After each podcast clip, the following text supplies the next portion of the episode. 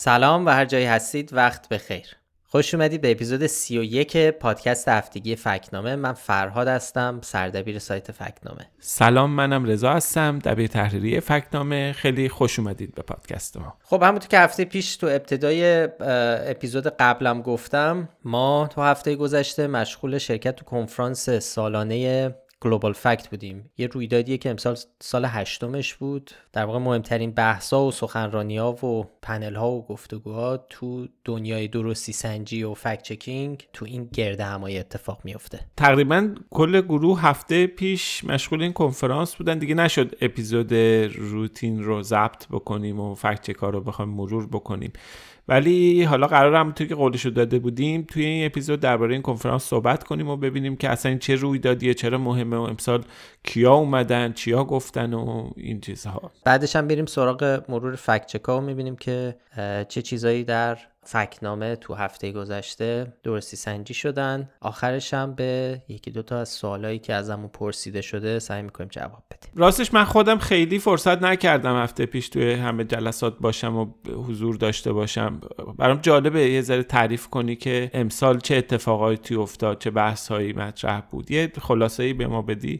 خیلی خوب میشه. آره خب خیلی کنفرانس خوبی بود. مثل هر سال روزنامه نگارا و fact checker ا و افراد مهم و تاثیرگذار تو این حوزه ثبت نام کرده بودن شرکت کردن. می‌بینید که کلا fact checking تو این یک دهه اخیر خیلی تو دنیا رشد کرده و همچنان هم داره رشد می‌کنه. دانشگاه دوک یه database ی دارن از همه پروژه های fact checking که طبق اون الان 349 سایت و گروه fact checking تو 100 کشور دنیا به 70 زبون در حال فعالیتن. یعنی اینا پروژه فعالند. و خب آدمایی که مثل ما هر روز دارن اخبار اخبار رو رصد می‌کنن و کارشون درستی سنجی و طبیعتا خب هر کسی کارش بیشتر مربوط به کشور یا منطقه خاصیه. و ما امسال هم تنها سرویس fact checking فارسی زبانی بودیم که تو این کنفرانس حضور داشتیم. کل رویدادم آنلاین برگزار شد دیگه درسته؟ آره الان دو ساله به خاطر همه‌گیری کووید 19 Global Fact به صورت آنلاین برگزار میشه. ولی خب شش دوره اول هر سال توی یه شهری برگزار می‌شد و همه جمع می شدن به صورت حضوری تو اون کنفرانس شرکت می‌کردن. در واقع اینجوری انتخاب می‌شد که سعی می‌کردن جوری انتخاب کنن که کشورهای منطقهایی که یک فکت چکر خیلی فعالی توی اون کشور حضور داشته باشه. مثلا دورهای قبل مثل کشوری مثل آرژانتین برای چکیاد و گروه آرژانتینی فکت چکینگ آرژانتینی تو لندن برگزار شد دو دورش مادرید دیگه کجا؟ روم. آفریقای جنوبی. آفریقای جنوبی که آخرین باری که حضوری برگزار شد تو آفریقای جنوبی. ببین حضوری بهتر نبود؟ آره خب ببین یه خوبیایی داره یه بدیایی داره دیگه حضوری. وقتی حضوری خوبیش اینه که آدم با افراد می‌تونه صحبت بکنه اونجا. فقط پنل نیست دیگه. اونجا میشینی صحبت می‌کنی گپ می‌زنی. از تجربه های آدم ها استفاده آدم می‌کنه یعنی ایده می‌گیره. خیلی از لطف شرکت تو اون کنفرانس ها اون پنل ها و سخنرانی ها نیست. نصفش شاید اون باشه. یه بخش بزرگیش گپ زدنای بین اون سخنرانی ها یا مثلا حتی وقتی تموم میشه آدم میره یه کافی شاپی میشینه بود چند تا فکت چکر دیگه صحبت می‌کنه از جای دنیا تجربه های اونا رو گوش میده. ولی خب خوبی آنلاین هم اینه که تعداد آدمای بیشتری می‌تونن شرکت کنن. مصیبت های سفر کردن رو نداره. آدم لازم چمدون ببره ببنده پاشه بره تا آفریقای جنوبی. و بالاخره باعث میشه که تعداد آدمای بیشتری بتونن تو شرکت کنن. مثلا همین دفعه که تقریبا هممون شرکت کردیم و داشتیم پنلا رو گوش می‌دادیم. ولی تو حالت حضوری اینجوری بود که خب نهایتا یکی دو نفر آدم می‌تونه از هر سایت فکت چکینگی مثلا شرکت کنه.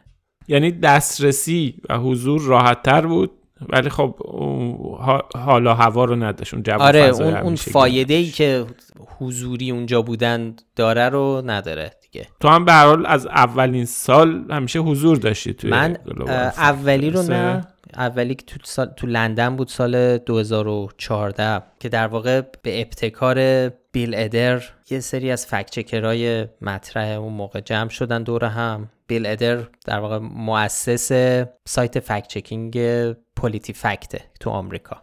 که چند سال پیش پولیتسر بردن و اینا. و الان اونجا نیست الان تو دانشگاه دوک داره درس میده. به ابتکار اون چیه؟ جمع شدن. خیلی تعداد محدودی آدم. فکر کنم نزدیک مثلا شاید 15 20 نفر از چند تا سایت فکت چکینگ. حرف بزنن دقیقا همین. دور هم جمع شن. تجربیات همدیگر رو درباره مشکلات فکت چکینگ حرف بزنن. بعد این کم کم بزرگتر شد. اون سال اول تو یه کلاس خیلی کوچولویی در یه دانشگاهی تو لندن جمع شده بودن. سال بعد دوباره باز در لندن ولی این دفعه کلاسه یه سر بزرگتر بود. تعداد آدما بیشتر بودن نزدیک مثلا 50 نفر آدم بودیم. اون موقع ما هم بودیم. 2015 فکنامه که نبود اون موقع. با عنوان به خاطر سایت روحانی سنج دعوت شدیم.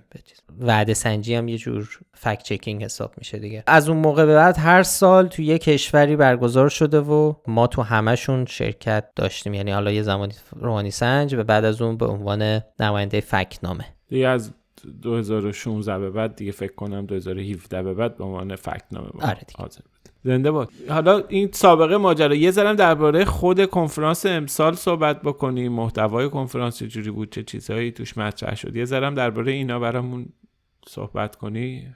خوب بشه. آره خب یه چیزی که لازمه دربارش توضیح بدیم اینه که اهم... اهمیت آدمایی که تو این کنفرانس سخنرانی می‌کنن و میان. اینا خب اکثرا تو کشورهای خودشون و در سطح بین المللی افراد خیلی معتبری هستند و کاملا مرجع و منبع روزنامه نگاری تحقیقی و فکت چکینگ به حساب میان و خیلی هم موفق ترین پروژه های فکت چکینگ رو مدیریت می‌کنن.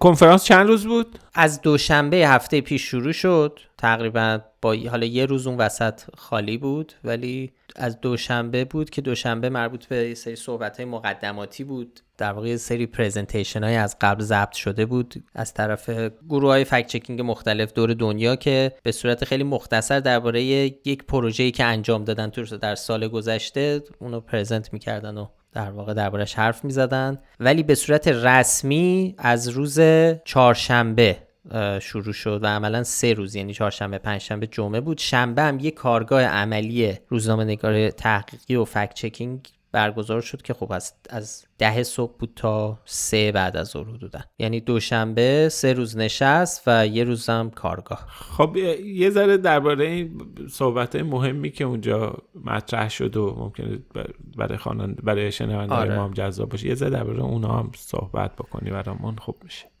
آره دیگه روز افتتاحیه این کنفرانس در واقع با یه صحبت های رئیس International Fact Checking Network شروع شد. بایبارس اورسک که خودش سالها در ترکیه فکت یک گروه fact checking داشت و هنوز هم هستن اونا. ولی خب چند ساله که رئیس تب... شده رئیس IFCN بعد از اون بیل ادیر که بهش اشاره کردیم صحبت می‌کرد مثل هر سال همیشه تو سخنرانی افتتاحیه بیل ادیر هست. و نیل براون که مدیر مؤسسه روزنامه‌نگاری پوینتره. و پوینتر در واقع IFCN زیر مجموعه پوینتر حساب میشه.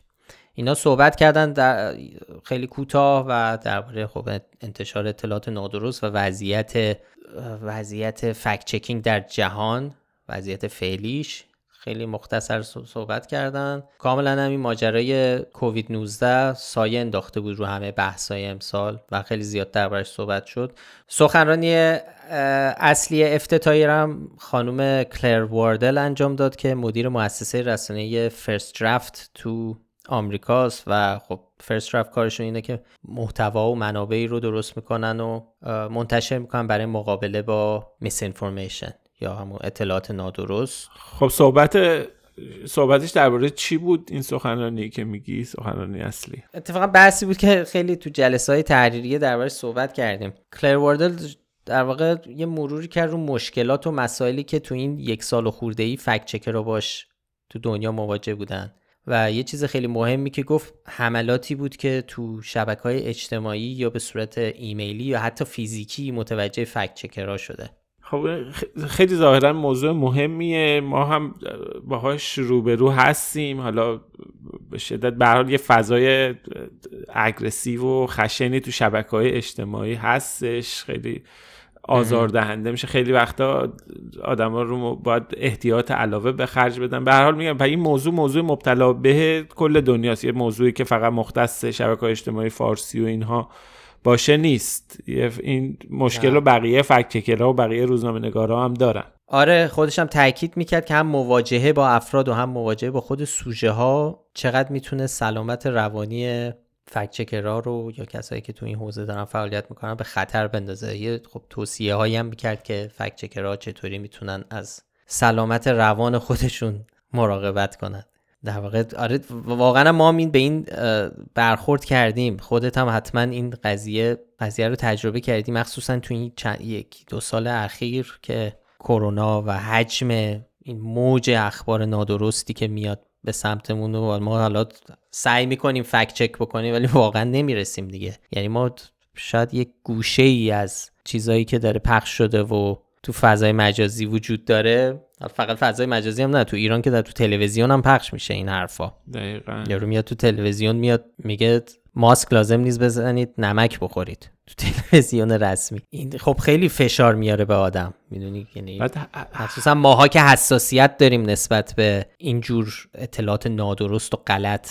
می‌دونی؟ هم حجم این اطلاعات نادرست و غلط زیاده و این خودش فشار استرس رو زیاد می‌کنه و همین که محتوای اونها هم خیلی دیگه به صورت عینی حالت خطرناک پیدا کرده. یعنی وقتی که ما داریم دیگه نمودارها و اینها رو ترسیم می‌کنیم داریم یه چیزی رو فکت چک می‌کنیم. راجع به مرگ و میر آدماست. عدد و رقمای چند نفر مردن چند نفر میمیرن نمی‌دونم. اینها رو داریم بررسی خیلی همه چیز به صورت عینی در اومده و تقریبا میشه گفتش که قابل مقایسه با حالا سوژه های دیگه ای که قبلا می‌رفتیم سراغش سر فرصت میشستیم. الان هم زمان کم شده هم یعنی به نوعی استرس کار رفته بالا. به اضافه اینکه به هر حال اون جریانی هم که میان و این محتوا رو پخش می‌کنن یه حالت اگرسیو و خشن هم دارن. یعنی در مواجهه با اینکه بعد از که شما فکت چک رو منتشر کردی میان و به هر حال به یه شکل خشنی جواب میدن که نمی‌دونم زیر سوال می‌خوام ببرن. یه چنین چیزایی تقریبا میشه گفت که کارو دشوار کرده و حالا میگی که سخنرانی اصلی هم در واقع بهش اشاره شده به این فشاری که در واقع اومده تو این دو سال روی آره می‌گفت جدی بگیرید اینو. یعنی حتی از توصیه های خیلی کوچیکی که به خودتون استراحت بدید. مثلا حالا یه ذره نصف شوخی نصف چیز میگو بعد از سخنرانی من پاشید برید بیرون از خونتون. برید اینقدر که تو این یکی دو سال هممون موندیم تو خونه و پای کامپیوتر و با این جور محتواها محتوای نادرست. نادرست سر کله زدن خب فشار میاره به آدم. واقعا هم فشار آوره. می‌دونی؟ آخه یه چیزیه. بعضی وقتا فکت چک مثلا روازاده رو آدم می‌خواد فکت چک بکنه به طور مثال. و یارو میاد یه چیزی رو هوا می‌دونی اون مطرح کردن یه اطلاعات نادرست یا یک آدمای عجیب غریبی که میان تئوری های عجیب غریب میگن. می‌دونی تر کردن این تئوری ها کاری نداره. شما به اندازه سی ثانیه دهنتو باز بله. می‌کنی هرچی دلت می‌خواد میگی. بعد بیای اینو فکت چکش کنی و ثابت کنی که این داره این اشتباه میگه. می‌دونی چه وقت و انرژی می‌گیره؟ آخرش هم میای نگاه می‌کنی میزان بردی که اون حرف در واقع اشتباه داشته قابل مقایسه با این میزانی که تو تلاش کردی بعد از چند روز رسیدی بهش و داری توضیح میدی می‌بینی که اونقدر هم بعضی وقتا نفوذی که اونا دارن افرادی مثل روازاده خیراندیش حالا مثلا فالوورایی فقط اینستاگرامشون اگه به عنوان یک نمونه بخواد باشه بعد مقایسه کنیم با ما یا امثال ما. و تازه حالا اینجوری هم نیست که آدمایی که اونجا اونا رو فالو می‌کنن و مخاطب اونان مخاطب ما هم باشن. اصلا ما رو ببینن. یعنی اون کانال یعنی اصلا یکی از چالش ها رسیدن رسوندن محتوای درست یا فکت چک ها به مخاطب های اوناست. اون کانال کرونا فریب قرن. تعداد اعضای عضو کانال. یا یه چیز دیگه دو سال ما داریم تلاش می‌کنیم بگیم آقا این پروفسور علی کرمی اصلا پروفسور نیستش. این حرفایی که داره می‌زنه بی اعتنا و اینهاست. ولی خب این یا رو همین جوری با همین پروفسور تو تلویزیون میره میاد توی سایت های رسمی چیز به خاطر یعنی نفوذ دارن و این حالتی هستش که این همه تلاشی که آدم می‌کنه یه حس به حال خوبی نداره که آدم می‌بینه اونها همچنان با قوت و قدرت در کار انتشار اخبار و اطلاعات نادرست و جعلی دارن کار می‌کنن. حالا برگردیم به مرور جلسه ها یادمش هفته پیش گفتی تو یکی از پنل به فکنامه هم اشاره شد درسته؟ آره آره. به فکنامه هم اشاره شد. طرف کنم پنل یکی مونده به آخر بود جمعه ظهر. که یه پنلی بود به عنوان فکت چکینگ در زمانه ای که دموکراسی در حال تهدید است. اونجا براتون اونجا سردبیر سایت پولیتی فکت در آمریکا خانم انجی هولن که گرداننده اون حالا اون پنل بود اون نشست. بعد یکی از کسایی که داشت صحبت می‌کرد داشت درباره تجربه خب نامناسب fact checker ها تو مجارستان صحبت می‌کرد. می‌گفت که داشت به محدودیت های اشاره می‌کرد که بعد انجی در ادامه اون صحبت از فکت‌نامه اسم برد گفت یه مثالی که وجود داره در دنیای fact checking مثال فکت‌نامه است که ایران رو fact check می‌کنن ولی از خارج کشور. و, یه و خیلی هم موفق بودن. بعد می‌گفت که خب این اتفاق می‌تونه برای کشوری مثلا مثل چین بیفته. چون خب اونجام راحت نیست که یه تیمی بتونه به طور مستقل fact checking به خصوص fact checking سیاسی بخواد بکنه. جالب بود. به تجربه تجربه فکنامه اونم به عنوان یه تجربه موفق اشاره شد آره آره ما کلی خوشحال شدیم که کارمون داره به عنوان یه پروژه موفق از طرف چنین آدم معتبری مثال زده میشه. خب خوب ببین خوبیه مثلا حضوری شرکت کردن ها اینا هم هست دیگه. می‌دونی؟ یعنی آدم به صورت شخصی خیلی آشنا میشه با افراد افرادی مثل انجی هولن که خیلی آدم می‌تونه ازشون چیزی یاد بگیره. آره چند تا نشست دیگه هم بود که توش خب اتفاقای جالبی افتاد حرفای خوبی زده شد. مثلا یکی بود که توش داشتن درباره این صحبت می‌کردن که فکت چکرها از یوتیوب چه انتظاری دارن. می‌گفتن که بخش زیادی از مخاطبای شبکه اجتماعی بزرگ اینا انگلیسی زبان نیستن ولی یوتیوب و فیسبوک یا شبکه اجتماعی دیگه ای که توش داره اطلاعات نادرست منتشر میشه اطلاعات نادرست این زبون های دیگر رو برچسب نمی‌زنن مثل کاری که فیسبوک می‌کنه. فیسبوک برای کسی که نمی‌دونن اینه که قصهش اینه که با یه سری از فکت چکرها همکاری می‌کنه و اونا به صورت خودکار یه سری مطالبی که مشکوکه رو دریافت می‌کنن فکت چکرها فکت چک می‌کنن و نتیجه رو به فیسبوک برمیگردونن و فیسبوک اگر یک مطلبی نادرست باشه و واقعیت نداشته باشه اونو علامت می‌زنه و هشدار میده به مخاطبا. خب این کار رو برای یه سری زبونهای محدودی انجام میدن و زبونهایی مثلا مثل فارسی نمی‌دونم اردو یا خیلی از زبانهایی که تو هند و آفریقا صحبت میشه اینا همینجوری بدون اینکه هیچ نظارتی روشون باشه اینا همجوری پخش میشه و اتفاقا دیشب یه ویدیویی فریدون همکارمون فرستاد. جان آلیور مجری و کمدین معروف از که یه برنامه خیلی خوبی هم داره. اصلا برنامهش درباره همین بود. داشت می‌گفت که این اطلاعات نادرست چطوری چطوری دارن به زبونهای دیگه تو واتساپ و فیسبوک و یوتیوب منتشر میشن و این پلتفرم زیاد کار خاصی برای مقابله باهاشون نمی‌کنن که خب واقعا باید یه فکری کرد. گفتی که کووید هم محور خیلی از بحثا بود توی گلوبال فکت امسال. یه ذره درباره بحثایی که درباره کووید هم مطرح شد صحبت می‌کنم آره خب خیلی از نشستا یا مستقیم درباره فکت چکینگ و کووید 19 بود یا تو شرکت کننده ها به این موضوع اشاره می‌کردن. دیگه در واقع قشنگ موضوع اصلی این یکی دو سال بوده تو این کنفرانس. یه پنلی بود که نماینده سازمان بهداشت جهانی توش صحبت کرد. یه نشست بود که به آزار اذیت fact checker ها تو دوران پاندمی پرداخت. چند تا fact checker اومده بودن از کشورهای مختلف و تجربه‌شون رو گفتن. توی چند تا دیگه هم به این مسئله اشاره می‌شد.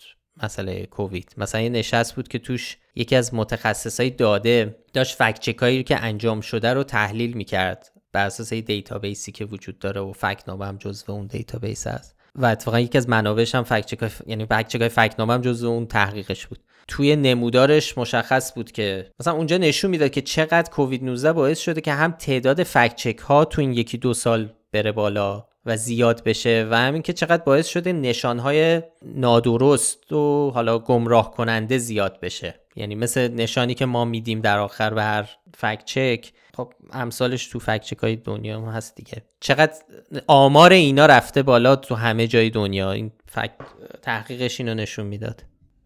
ما تو خود فکنامه هم می‌بینیم یه چنین چیزی. و به حال انقدر حجم اطلاعات نادرست زیاد بوده تو این مدت که به هر حال تعداد زیادی فکت چک و منتشر کردیم. بیشترشون هم اتفاقا نشان نادرست گرفتن.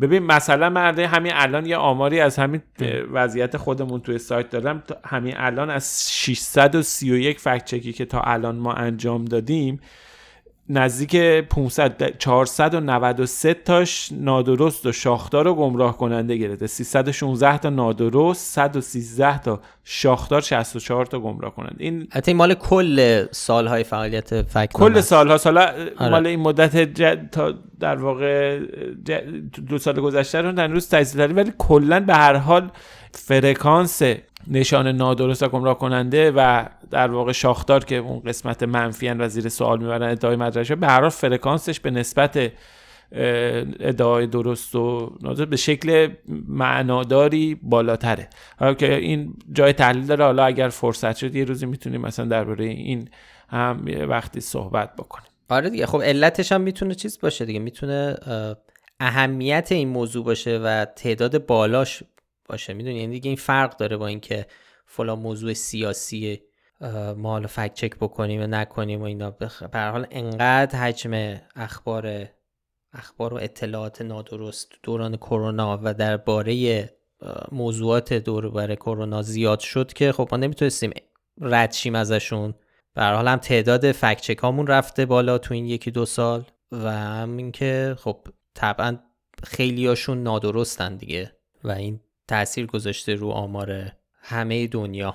چیزی دیگه هم هست که بخوای بهش اشاره بکنی از توی گلوبال فکت امسال؟ آره یه نشستی بود که در واقع آخرین نشستی بود که برگزار شد روز جمعه که آقای تام روزنستیل توش حضور داشت. چون خب استاد شناخته شده یه تو روزنامه نگاری و یادم تو مادرید هم یه سخنرانی خیلی خوبی کرد و هنوزم درباره اون سخنرانی حرف زده میشه که در واقع یه بخشی از اون سخنرانی هم تو این یکی هم بود. بحث درباره این بود که این همه نهاد فکت چکینگ فعال تو دنیا به وجود اومدن که همچون گفتم بالای 300 تا الان هستن تو دنیا ولی سوال اینه چرا بخش زیادی از مردم جهان هنوز اونطور که باید به فکت چکرها یا به پروژه های درستی سنجی اعتماد ندارن؟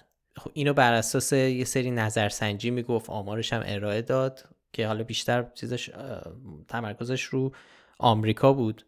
ولی خب تعداد کمی هستن شاید مثلا 20 درصد که اعتماد می‌کنن به فکت چکرها. و خب یه پژوهشی رو داشتن در واقع معرفی می‌کردن که نشون می‌داد وضعیت اعتماد مخاطبا به روزنامه نگاری کلا چجوریه. توضیح می‌داد که بالاخره همه این روزنامه‌نگار در دید مخاطب های ضعفایی دارن. راست و چپ هم نداره. دموکرات و جمهوری خواه نداره خیلی. بخشی از صحبتش هم خب این بود که این ضرورت داره که این اعتماد ساخته بشه. حالا مثلا یه سری پیشنهاد داشت برای ساختن این اعتماد. مثلا می‌گفت سعی کنید به صورت مداوم توضیح بدید که یه سری چیزا چرا نمی‌تونن درستی سنجی بشن و فکت چک بشن. اینکه یا بعضی از موضوعات بالاخره نظرن آپینینن بعضیشون خب ریزکاریاش انقدر زیاده که موضوع فکت چکینگ نمی‌تونه باشه. سیاه سفید نیست درست نادرست نیست. یه موضوع که باید روش تحلیل بیشتری بشه. میگه اینو باید بیشتر توضیح داد به مخاطبا. حواستون می‌گفت باشه که مخاطبا و فکت چکرها که بخشی از افراد یه تعداد زیادی هستن که به کار شما تردید دارن و در واقع منتقدن. اینو همیشه مد نظر داشته باشید. سعی کنید یه چیزی که می‌گفت که خب اون سخنرانی مادریدی که من می‌گفتم موضوع اصلیش بود می‌گفت سعی کنید بیشتر به مسائل بپردازید تا اشخاص. به سیاست مدارا یعنی به جای اینکه بگید فلان کس فلان سیاست مدار این رو گفت و این حرفش غلطه سعی کنید حالا اون کارو می‌کنید سعی کنید به جاش روی موضوع فوکس کنید و تمرکز کنید به جای اینکه روی اون شخص تمرکز کنید. خب این تاثیرش هم اینه که خب افرادی که اون شخص رو دوست دارن با دیدن فکت چک شما شاید جذب نشن و نخونن. چون دیدن بهش مثلا گفتین نادرست داده. به جاش برید موضوع رو بررسی کنید. و بعدش هم میگه که آره حواستون باشه به این ساده سازی و واضح توضیح دادن و ریزکاری های مسائل رو هم در نظر بگیرید. این ساده سازی منظورش مثلا مثل کاریه که ما می‌کنیم. کاری که خیلی دیگه فکت چکرهای دیگه تو دنیا می‌کنن. میگن یک فلان کس این حرف رو زد این درست بود. این نادرست بود. این هم گمراه کننده بود. این خب فایده هایی داره. فایدهش هم اینه که به یاد مخاطب میمونه. یه نشان هایی مثل میرزای ما. قابل فهمن سریع منتقل می‌کنن پیام رو. ولی از اون طرف هم باید در نظر گرفت که برای بعضی از منتقدا ممکنه دافعه داشته باشه. نگاه اگه فکت چکرها به این جور تردیدهای و شک, شک و تردیدهای عمومی عموم اهمیت ندن و درک نکنن این خطر وجود داره که اصلا کلا نادیده گرفته بشه. بسیارم عالی. اینم از مرور گلوبال فکت امسال. حالا سعی می‌کنیم به زودی نسخه گزارش در واقع متی هم تهیه بکنیم و روی سایت بارگذاری بکنیم که کسایی که علاقه مند هستن برن اونجا ببینن و بخونن. اگه موافقی بریم سراغ فکت چک های هفته و چندتایی رو توی فرصتی که باقی مونده با هم مرور کنیم.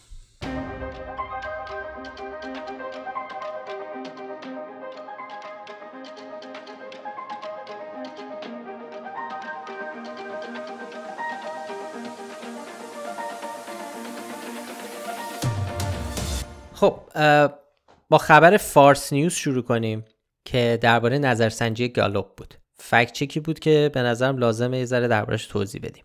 خبرگزاری فارس نوشته که نتایج نظرسنجی مرکز افکارسنجی گالوب نشون میده که 72 درصد ایرانی ها از عملکرد رئیسی رضایت دارن. بله تو نظرسنجی مؤسسه معتبر گالوب که اوایل شهریور ماه انجام شده 72 درصد پاسخ به این نظرسنجی از عمل کرده. رئیس جمهوری ایران اظهار رضایت کردن. در واقع همون نظرسنجیه که همه جای دنیا به صورت مداوم برای رؤسای جمهور و خیلی سیاستمداران انجام میشه به اسم خب جاب اپرووال. در واقع رضایت از عمل کردشون اما ما به این ادعای خبرگزاری فارس نشان نیمه درست دادیم. حالا رضا می‌خوای قصهش رو یه ذره بگو که چرا چی شد که ما نیمه درست دادیم؟ ببین بذار از تعریف نشان نیمه درست شروع بکنیم. ببین ما تو فکتنامه میگیم وقتی گفته آمار واقعیت دارد. اما توضیح یا اطلاعات بیشتری نیاز است و در برخی موارد ممکن است جزئیاتی مهم ذکر نشده باشد از نشان نیمه درست استفاده می‌کنیم. بله. همونطور که گفتی چنین نظرسنجی برگزار شده. ولی همه اطلاعات مورد نیاز برای اینکه ما یه درکی از این نظرسنجی داشته باشیم ذکر نشده. ببین از جمله که نظرسنجی فقط سه هفته بعد از روی کار اومدن رئیسی انجام شده. به هر حال زمان نسبتا کوتاهی توی این نظرسنجی یکی از دیگر از نکاتی که توی گزارش فارس نیامده توی این نظرسنجی یه سوال دیگه ای هم مطرح شده. یه سوالی که در واقع مربوط به میزان اعتماد به کل حکومت و دولت جمهوری اسلامی که روند کاهشی داره. اون توی گزارش فارس بهش اشاره نشده.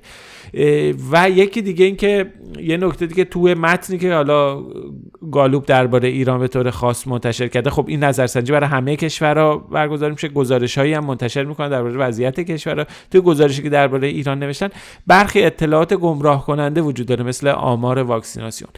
نکته بعدی حالا اون نکته اگر بخوایم خارج از اون چارچوب اینها هم صحبت کنیم به هر نظرسنجی گالوپ هم یه نظرسنجی محدود اطلاعات و داده های خام مربوط این نظرسنجی اخیرش هنوز منتشر نشده.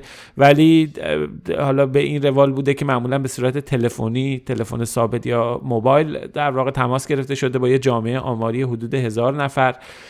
توی دوره های مختلف و دوره های قبلی هم چنین چیزی بوده. مثلا وضعیت ما می‌بینیم که بالاترین ما می‌بینیم که مثلا وضعیت میزان رضایت از عمل کرده احمدی نژاد در سال 2011 مثلا بالاتر به هر حال لزوما این به معنی این نیستش که یه چنین چیزی چون حالا گالوب گفته مؤسسه معتبر گفته کاملا درست و قطعی. به هر حال خطای نظرسنجی ممکنه وجود داشته باشه. به هر حال محدودیت های نظرسنجی در ایرانه. به هر حال محدودیت هایی که ممکنه پاسخ به نظرسنجی های تلفنی. باید همه اینها رو در نظر گرفت. تحقیقات و پژوهش های دیگر در واقع کنارش گذاشت. اگر که بخوایم ببینیم که واقعا میزان یه برآوردی از میزان محبوبیت یا اعتماد به عملکرد رئیس جمهور رئیس جمهورهای ایران یا کلیت دولت و حکومت جمهوری اسلامی همه اینها رو باید در نظر بگیریم. خلاصه ای که ما جمعی اینا رو گذاشتیم کنار هم به, به این نتیجه رسیدیم که به این در واقع گزارشی که فارس منتشر کرده و ادعایی که مطرح کرده نشانه نیمه درست بدیم. آره چون همونجور که گفتی واقعا وجود داشته. برخلاف بعضی وقتا آخر یادم چند سال پیش فکر کنم از قول گالوپ هم بود.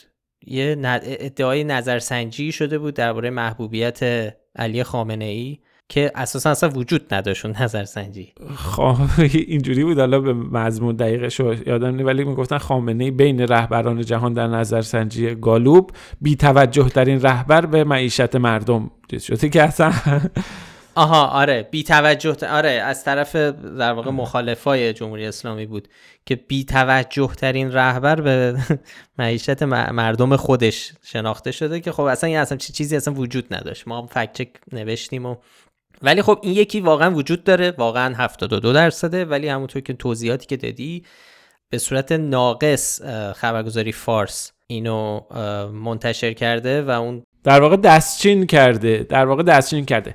اون ریزکاریان بخشی از اون ریزکاریان اون مواردیه که در مورد نظرسنجی ها به طور کل و به طور عمومی ما باید روش توجه داشته باشیم. به هر حال یه پیچیدگی هایی داره مسئله و نظرسنجی. ما می‌دونیم که تو ایران هم خیلی هم در مورد ایران نظرسنجی هایی که انجام میشه بعضا حاشیه ساز خیلی ممکنه نتایجش عجیب غریب به نظر برسه. اینها اینها موضوعات دیگه که ما اگر فرصت بکنیم یعنی در حال کار روشون هستیم اگه فرصت بکنیم حتما در هفته های آینده روزهای آینده سعی می‌کنیم یه مطلب گزارشی در واقع درباره این پیچیدگی های نظرسنجی و اعتبار نظرسنجی های مختلف که به طور مشخص از خارج از ایران انجام میشه درباره اونها در واقع یه گزارشی تهیه بکنیم.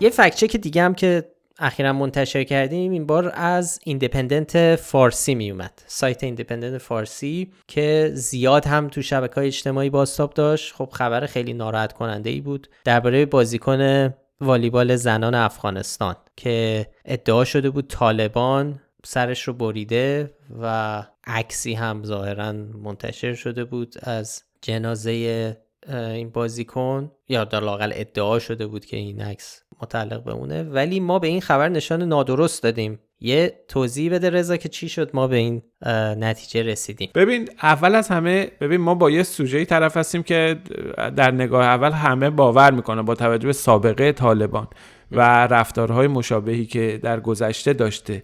و هنوزم داره. به هر حال این خبر در وهله اول خبر باورپذیریه. ما ولی رفتیم در واقع خبر رو دنبال کردیم دیدیم و به نتیجه رسیدیم که اینطور نیست. حتی در مورد اینکه خانم ماجبین حکیمی کشته شده باشه هم اطلاعات قطعی وجود نداره. ببین قصه از این قراره که ایندیپندنت روز 27 مهر 1400 این گزارش رو می نویسه به نقل از یک منبع ناشناس در واقع مدعی میشه که خانم محجبین در واقع در کابل سر بریده شده. توی همون مصاحبه باز رفته ایندیپندنت با یکی از مربیان تیم والیبال زنان هم در واقع مصاحبه می‌کنه اونجا. از اسم مستعار هم استفاده می‌کنه برای معرفیش. ولی خب اون منبع آگاه میگه که در واقع تایید نمی‌کنه یه چنین چیز رو. یه چنین خبری رو. اما به هر حال میگه که خبر کشته شدن ماجبین رو میگه که ما بر این باور هستیم و حدس می‌زنیم که او کشته شده و اینکه به هر حال حتی یه تاریخی هم ذکر می‌کنه که تاریخ دقیقی نیست. ببین یه منبع داریم ما که ناشناسه میگه طالبان ماجبین رو سر بریده. و یک سری منابع دیگه داریم. ما به هر حال تعدادی از همتیمی های مصاحبه کردن. حتی قبل از اون مصاحبه کردن ما یه مصاحبه با بی بی سی انگلیسی بی بی سی اسپورت انگلیسی پیدا کردیم. تاریخش توی سپتامبر بوده اوایل مهر بوده که اونجا هم در واقع اعلام می‌کنن که این اتفاق افتاده. اشاره می‌کنن در واقع به تاریخ درگذشت ماجبین ولی خب به حال حدس می‌زنن که او کشته شده باشه اما مشخصا هیچ کدوم از اونها اطلاعات دقیق و قطعی ندارن. حتی گفته میشه که بعضا بعضی از من منابع گفتن که او خودکشی کرده.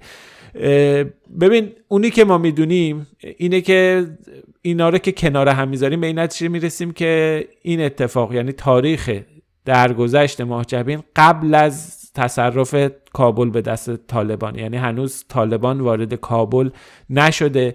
یه اعلامیه هم منتشر شده که تاریخش چند روز قبل از اینه که بخوان بیان و در واقع کابل رو آگهی آگهی ترهیم اینه که منتشر شده توی شبکه های اجتماعی. تاریخ چند روز قبل از دقیقا. ورود طالبان به کابل یعنی هنوز طالبان اونجا نبودن که یه چنین کاری رو در واقع بخوان بکشن و سر ببرن. به اضافه اینکه یه ذره هم اگه فکر بکنیم توی اون موقعیت تو اون زمان خیلی بعیده که چنین اتفاقی به حال طالبان همیشه قبل از اینکه بخواد کنترل داشته باشه و شهرها رو تصرف کنم آدما رو کشته تهدید کرده همه اینا.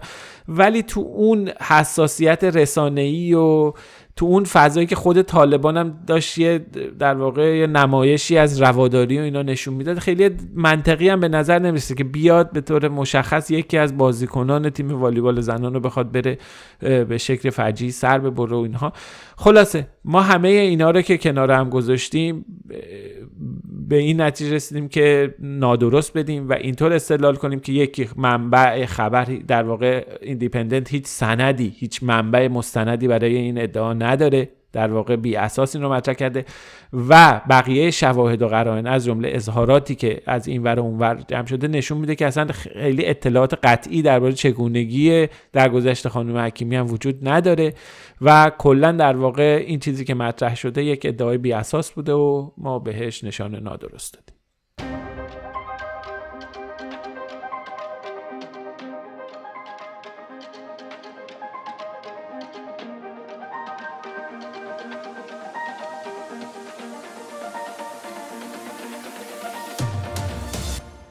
کی منفجر می‌کنه؟ داعش. داعش کیه؟ داعش همون مجموعه است که آمریکایی‌ها همین گروه دموکرات آمریکا صریحا گفتن که این رو ما به وجود آوردیم. البته حالا نمیگن. حالا انکار می‌کنن. اما این از اونها سر زده. این رو صریحا بیان کرد. خب یه فکچه که دیگه هم که این هفته نوشتیم و سریع می‌تونیم مرورش کنیم. یه ادعایی بود که علی خامنه رهبر جمهوری اسلامی مطرح کرد. روز یک شنبه این هفته. گفت که دموکرات ها خودشون هم اعتراف کردن که آمریکا داعش رو به وجود آورده. این صحبت هم صحبت خب درستی نیست.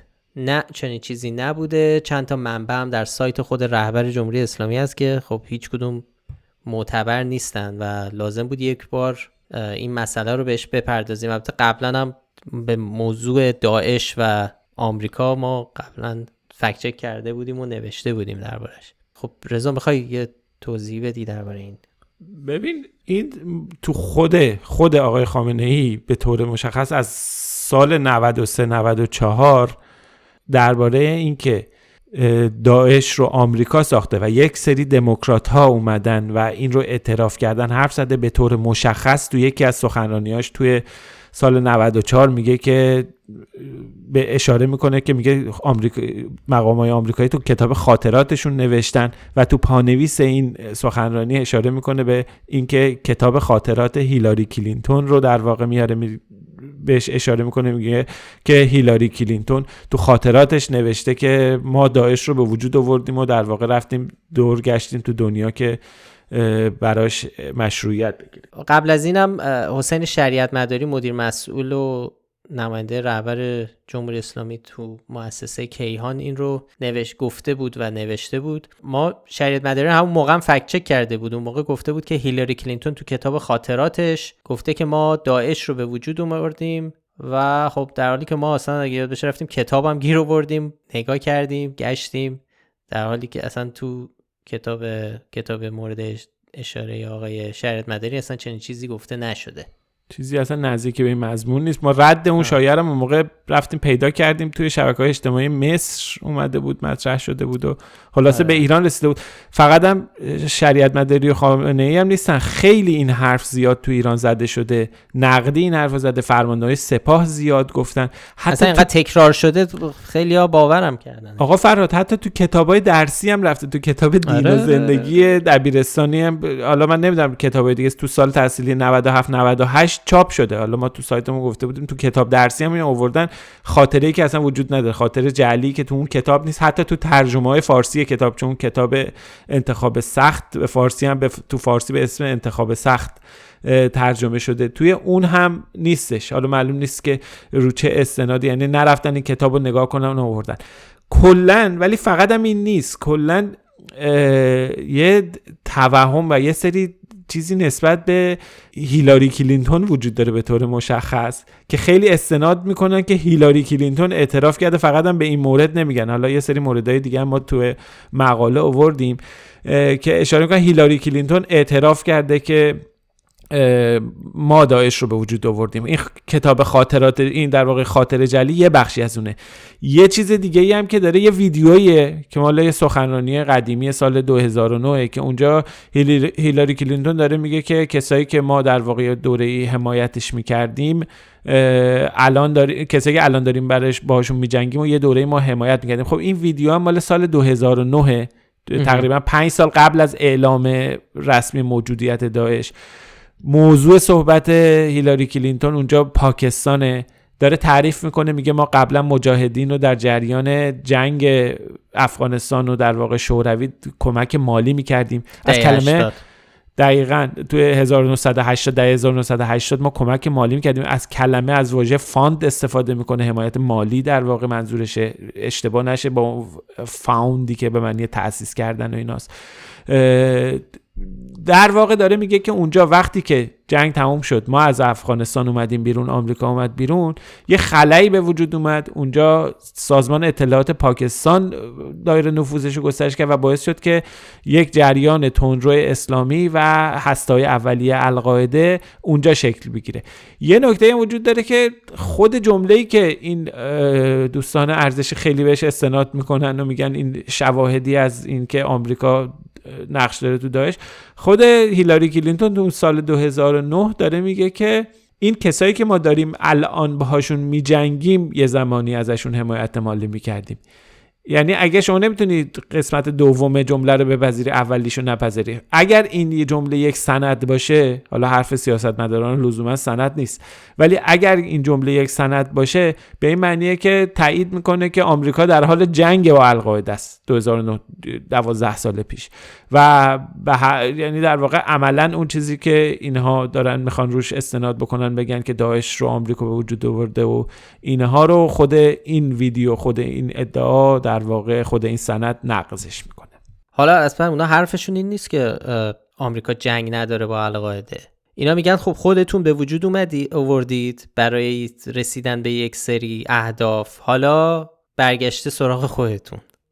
خب نه چون داعشی که اینا صحبت می‌کنن باهاش و داعشی که در واقع جمهوری اسلامی روش تاکید می‌کنه داعشیه که بعد از سال 2014 بعد از اون در واقع توی اتفاقاتی که توی موسل عراق افتاد و سوریه است مال بعدشه. اینا میگن که آمریکا در شکل گیری این داعش که اومده نقش داشته. در حالی که اگر حرف هیلاری کلینتون سند باشه ببین ما حالا به هر حال ما پشت پرده که چیزی نمی‌دونیم و راجع به چیزای مسائل پشت پرده صحبت نمی‌کنیم راجع به نظرها و عقیده های آدما صحبت نمی‌کنیم. خامنه می‌تونه عقیده داشته باشه که اصلا اینا رو پشت پرده اومدن اینا رو ما راجع به اسناد و شواهدی که هستش. اگر کسی به این ویدیو استناد بکنه به این معنیه که پنج سال قبل از اعلام رسمی موجودیت داعش آمریکا داره میگه که ما داریم با القاعده میجنگیم. اگر القاعده رو در واقع نشانه داعش ببینیم یعنی که آمریکا در حال جنگ با یه چیزیه که بعدا می‌خواد حالا خودش دوباره تاسیس کنه که بعدا. یعنی به هر حال یه, مقداری نقض قرض این افرادیه که این ویدیو رو میارن و بهش استناد می‌کنن. آره و اساسا اینجا کلینتون چیز عجیبی رو اعتراف نمی‌کنه. یعنی یه چیزیه که خب همیشه علنی بوده که یه زمانی زمان حضور شوروی تو افغانستان بله آمریکا مجاهدین که با شوروی می جنگیدن رو fund می‌کرده. fund به معنی کمک مالی می‌کرده. خب این یه چیزه ولی اینکه ربطش اینو دادن به تاسیس داعش خب سند معتبری نیست. ترامپ هم به این قضیه اصلا تا اشاره کرده بود. و متاسفانه ترامپ هم بعضی وقتا مورد استناد این دوستان قرار می‌گیره. چون ترامپ هم تو زمان انتخابات سال 2016 گفته بود که داعش رو دموکرات ها درست کردن. و این هم خب ادعای بی اساسی بود چون همون موقع هم بررسی شد. خیلی سایت های فکت چکینگ آمریکایی نشون دادن که چرا این حرف حرف بیرا و بی اساسیه. و حتی خود ترامپ هم بعدا تو توییترش نوشت که اینا رو در... به شوخی من گفتم. بعدا که خیلی مشخص شده و همه تحقیق کردن که نشون دادن این حرف اساسی نداره گفته آره اینا رفتن جدی گرفتن حرف منو اینا مثل که شوخی سرشون نمیشه و تو توییتر. اتفاقا خود این ترامپ هم این گفته ترامپ هم یکی از مستنداتیه که این هواداران آقای خامنه خیلی بهش استناد می‌کنن. آره. به طور مشخص توی مطلبی تو سایت خامنه ای هستش. ده دلیل محکم برای ارتباط بین آمریکا و داعش. اون خیلی یه اتفاق خیلی بامزه افتاده. اینو بگو اینو بگو چی شده. توی از اول بگو که. یکی از این ده دلیلی که نویسنده این مطلب که اسم اونم مرادیه اتفاقا. یکی از این ده دلیلی که نویسنده این مطلب اوورده اینه که میگه که ترامپ تو سال 2016 گفته بود که اینا رو اوباما و کلینتون درست کردن. و نکته جالبش اینه که تو پانویس اومده بود که منبع معرفی کنه. سایت PolitiFact گذاشته بود. یعنی صفحه درستی سنجی این حرف ترامپ گذاشته بود که توش نشان Pants on Fire حالا بگیم معادل شاخدار ما داده بود به این جمله یعنی یارو فکر کرده بود این خبر گفته ترامپ در واقع به عنوان منبع یک منبعی در رد حرف خودش رد قویا رد کرده آره این خیلی جزء اتفاقات با مزه آره. بود حالا شاید اینو بشنون برن درستش کنن حالا خب. اصلاح بکنم ما استقبال می‌کنیم ما همیشه از اصلاح کردن استقبال آره. به خصوص اگه توضیح اصلاح نمی‌کنه آره. نمیرن که دارو اصلاح کنن میرن یه چیز می‌کنن پیدا می‌کنن جایگزین می‌کنن که حرفشون رو تایید کنن. نه میگم اصلاح بکنن باشه به هر حال اصلاح بکنن. اون زیرم کاش که توضیح بدن که چون این لینک اومده بود درستی سنجی کرده بود و این کل این حرف ما رو رد کرده. بود. ما یه لینک دیگه گذاشتیم. آره. خلاصه یعنی به هر حال این حرفا بی پایه یه, یه چیز دیگه ای هم میگن. این در واقع هواداران ارزشی آقای خامنه ای که یکی دیگه از اسنادی که به اشاره می‌کنن ایمیل های هیلاری کلینتون که ویکیلیکس فاش کرده که ما قبلا یه بار fact با یه توییتی بهش بکنیم خیر ایمیلی هم نیست و در واقع یه چنین چیزی وجود نداره. هیچ سندی نیستش در که نشون بده که دموکرات های افراد بلند اومدن گفتن ما درست کردیم یا در واقع دولت آمریکا درست کرده داعش رو. این از همون ترفند خیلی قدیمی پخش اخبار نادرست استفاده می‌کنه که یک چیز واقعی رو مثلا کلمه ایمیل های هیلاری کلینتون که خب سالها خبرساز بود ایمیلاش که اصلا درباره موضوع دیگه بود. اینو ورداری بیا یه چیز دیگه توش قاطی بکنی. یه چیز غیر واقعی. گوش شنونده آشناست با قضیه ایمیل های کلینتون و ایمیل های درد سرساز هیلاری کلینتون. بعد توش یه چیز دیگه قاطی بکنی که خب باورپذیر بشه. ما واکنش نشون دادیم اون موقع تو اون توییت اومده بود که ایمیل های هیلاری کلینتون ویکیلیکس فاشش کرده که را نشون میده که دولت آمریکا و قاسم سلیمانی با هم دوتایی رفتن داعش رو تاسیس کردن. اون یه مرحله فراتر رفته بود که چیز به هر حال یه چنین ایمیلایی وجود نداره. آره که خیلی هم پخش شد و خیلی هم باور کرده و خیلی هم شده بود چی میگم موضوع خیلی از گفتگوها حالا توی سایت اگه حوصله بکنید بخونید لینکش هم می‌ذاریم شاختار دادیم ما به خاطر اینکه بله. خیلی واضح در واقع به منابع جلی استناد کرده شاخدار دادیم. یکی دیگه در واقع از شاخدارهایی که ما به رهبر جمهوری اسلامی چند دومین شاخدار علی خامنه ای؟ یه دقیقه به من اجازه بدیم سومی. آره. 23 تا 12 تا نادرست 3 تا شاخدار. آره. ما چند تا فکت چک دیگه هم داشتیم ولی خب فکر نکنم وقت بشه و دیگه به نظرم طولانی هم شد. یه فکت چک داشتیم درباره رتبه ایران در تولید علم در حوزه طب سنتی و گیاهان دارویی و یه فکچک دیگه درباره اینکه حالا تیترش اینه که آیا میلیون ها نفر در اثر واکسیناسیون کرونا از دنیا رفتند و صدها میلیون نفر دچار معلولیت شدند. خب جواب کوتاه فکچک دومه اینه که نه خیر. نشد.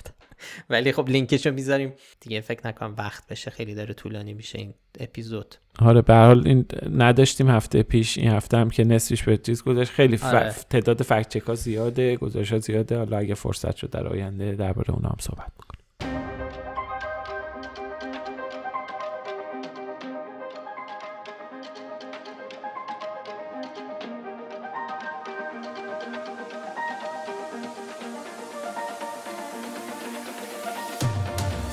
سوال خواننده ها رو جواب بدیم درباره اپیزود قبل. یکی دوتا یه سوالی که خیلی هم مطرح کردن حتی زمانی که مستند تصویری شما پارسال منتشر کردیم. میگن که شما توی این مستند یکی دو تا از ادعاهای رائفی پور رو فکت چک کردین بعد یهو ول می‌کنید. دیگه فکت چک نمی کنید صرفا به فقط فقط میگید که فلانی اینو گفت و رد میشید. نمیگید چرا غلطه.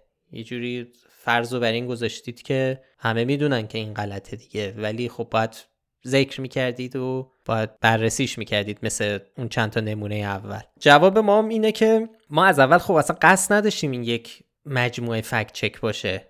بیشتر هدفمون معرفی روش استدلال و نوع استدلال آقای رایفی پور و رایفی پور هاست و خب این فیلم رو این مستند رو باید به عنوان یک کار واحد نگاه بکنید که در واقع داره به جنبه های مختلف فعالیت رایفی پور می‌پردازه. حالا اون وسط هم چند تا رو ما به عنوان نمونه و فکت چک کردیم ولی قرار نبوده که مجموعه ای از فکت چک ها باشه. ها یه چیز دیگه هم هستش. بعضی چیزها هم یعنی فکت چک فقط انقدر عجیب هستش نمایش دادن بعضی اظهار نظرها خودش نوعی کافیه. مثلا میگم اون جوراب زائران رو خوش می‌کنن ازش نمک می‌گیرن این تقریبا نمیشه فکت چکش کرد. یا کنف...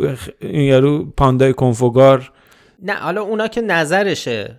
خب میگم اصلا نظرشه ولی به هر حال جهان نه مثلا بحث جن و اینا رو مثلا شواهدش یا شواهد نبخش مشاهداتش از اینکه می‌گفت فلان پرونده من فیلمش رو دیدم که نمی‌دونم از موش نمی‌دونم موش نجاست میومد و فلان کار کرده یه قصه هایی که که شنیده باشید می‌دونید چه جوریه دیگه.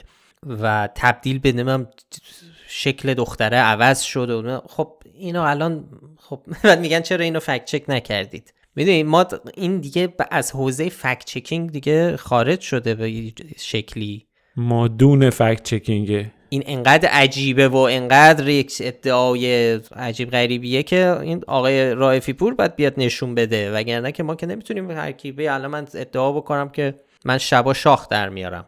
خب حالا باید بگم نه تو باید ثابت کنی که خب من باید ثابت کنم که من شبا شاخ در میارم ولی اگر شما یه وقتی حالا شما نوعی شما که یه چنین ادعای عجیب غریبی رو مطرح بکنی خود به خود نشون دادن این ادعا به هر حال نشون میده که اعتبار کلی, کلی شما رو زیر سوال اعتبار سایر چیزاتون رو زیر سوال. نشون میده که من چه جور حرفایی می‌زنم چه جور ادعاهایی می‌کنم و تو چه فضاهایی دارم میچرخم. و هدف ما این بود. حالا میگم ما بدمون نمیاد یه مجموعه fact-check از آقای رائفی پور بشه اون مستند ولی خب هدفمون چیز دیگه ای بود. به نظرمون بیشتر می‌خواستیم سعی کنیم که اینا چجوری استدلالاشون رو پیش می‌برن افرادی مثل رائفی پور یکی نفر دیگه هم خانوم سمانه شهرسواری کامنت جالب تو CastBox برامون گذاشته بود. گفته بود که درباره همین مستند رائفی پور گفته اون بیکار شما از اونم بیکارتر. اینا حالا شکلهای مختلف این کامنت رو تو توییتر هم یه نفر گفته بود که شما وقت گذاشتید این همه انرژی گذاشتید برای حالا به قول دوستان عراجیف امثال اینا. ولی به نظر ما مهمه دقیقا مهمه آدم های تاثیرگذاری هن. حالا به حال ما داریم دیدیم که به حرفی که امروز از دهن رایف پور در میاد تئوری توتعی که امروز رایف پور میگه فرداش از دهن رهبر جمهوری اسلامی میشنیم خامنه ای میاد همون رو تکرار می‌کنه. یعنی عملا تبدیل میشه به یک مسئله عمومی و یک مسئله مهم. مبنای تصمیم گیری مبنای سیاست گذاری به خاطر همین واقعا اصلا توی مستندم یه بخشی رو گفتیم که چه جوری اینا تاثیر می‌ذاره حتی رو پرونده های قضایی. دقیقا برای افراد مشکل ایجاد می‌کنه. توی این پرونده به هر حال محیط زیستی ها آقای رایفپور بی تاثیر نبوده و حرفا و چیزایی که اون مطرح کرده رفته و تبدیل شده واقعا به اتهامات بیپایه و اساسی که حالا گرفتار کرده یه سری آدم رو. بعدم ما بیکار بودن و اینا یه مفهومه آره. نسبی دیگه. همه به نوعی بیکاریم دیگه که حالا اگه بخوایم این منظری نگاه کنیم که به حال کار ما هم همینه دیگه. جریان شناسی تئوری توته و اخبار جعلی یکی از کارهایی که ما تو فکنامه می‌کنیم و در واقع کار ما همینه. هر کسی از دیده یه عده‌ای بیکاره. آره. کارش بیخود است. خب دیگه تموم کنیم نه؟ خیلی طولانی شد. ممنون که پادکست فکنامه رو میشنوین. خیلی خوشحال میشیم که این پادکست رو به بقیه دوستان دوستان علاقه مند هم معرفی کنید. مثل همیشه تکرار می‌کنیم. اگه پیشنهادی دارید چه برای پادکست چه برای بررسی چیزهایی که باهاش مواجه میشید می‌تونید در تلگرام یا در اپلیکیشن CastBox یا شبکه های اجتماعی دیگه به ما پیام بدید. برای پیدا کردن ما کافی اسم فکنامه رو به فارسی یا انگلیسی در همه اپ های پادکست جستجو کنید. مثل همیشه لینک مطالبی رو که تو هر اپیزود بهشون اشاره کردیم در بخش توضیحات پادکست می‌ذاریم که بتونید بهش دسترسی داشته باشید. پادکست فکنامه رو افشین صدری تهیه می‌کنه و آریا کیان هم مدیر هنری پادکسته. آدرس سایت ما هم هست فکنامه وقتتون بخیر و خداحافظ. مراقب خودتون باشین. خدا نگهدار.